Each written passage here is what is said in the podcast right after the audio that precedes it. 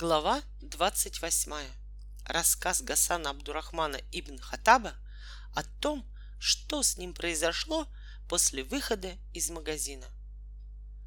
Знаете же, о юные мои друзья, что повесть моя удивительна и похождения мои диковины, и я хочу, чтобы вы посидели подле меня, пока я расскажу вам мою историю и поведаю, почему я здесь.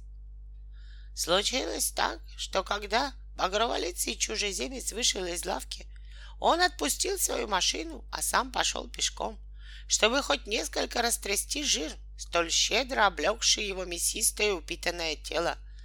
И он пошел так быстро, что я еле мог угнаться за ним. И я догнал его уже на другой улице и упал перед ним и вскричал «Повели мне следовать за тобою, господин мой!» Но он не слушал меня и продолжал свой путь. Восемнадцать раз догонял я его, и восемнадцать раз падал я перед ним ниц, и восемнадцать раз он оставлял меня колено преклоненным, воскликая в ярости «Пошел вон, вы есть старый разбойник!» И он бил меня ногами, но я ничего не мог ему сделать, ибо в его руках было волшебное кольцо Сулеймана — и я боялся его прогневить. И я не видел, как избежать того, чтобы не идти за ним.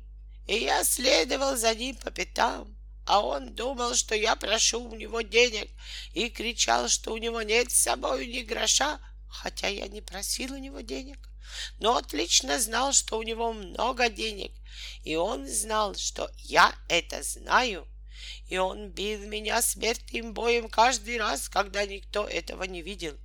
И тогда меня охватил испуг, и у меня высохла слюна от сильного страха, и я отчаялся в том, что буду жив. И я заплакал тогда таким плачем, что промочил слезами свою одежду. И так мы шли, пока не дошли до дверей его дома. И я хотел войти туда за ним, но этот злой чужеземец толкнул меня рукой в грудь и прокричал мне — вы не лезть в мою квартиру, или я буду позвать милиционер.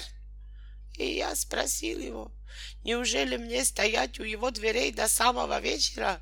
И он ответил, хоть до будущего года. И я остался тогда стоять около его дверей, ибо слова человека, который владеет кольцом Сулеймана, для меня закон.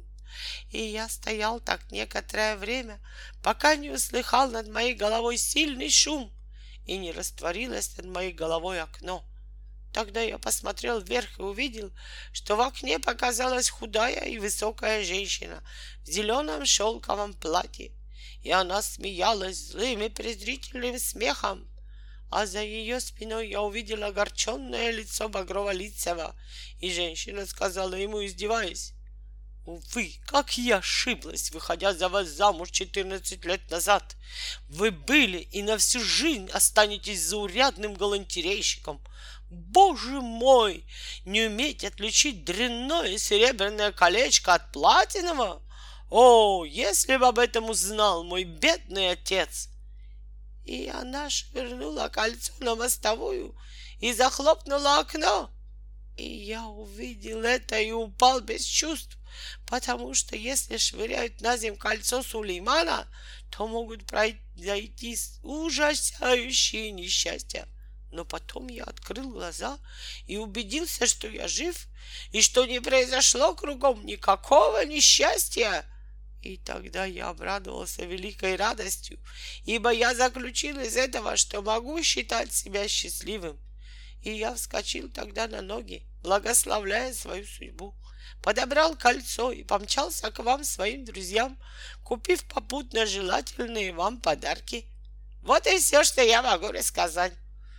Прям как в сказке, восхищенно воскликнул Женя, когда старик закончил свой рассказ. А можно мне подержать в руках это волшебное колечко? С любовью и удовольствием.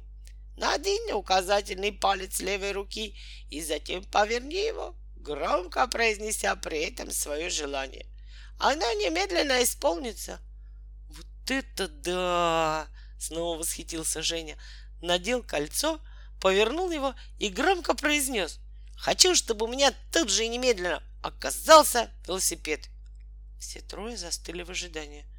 Однако велосипед не появлялся. Женя повторил еще громче.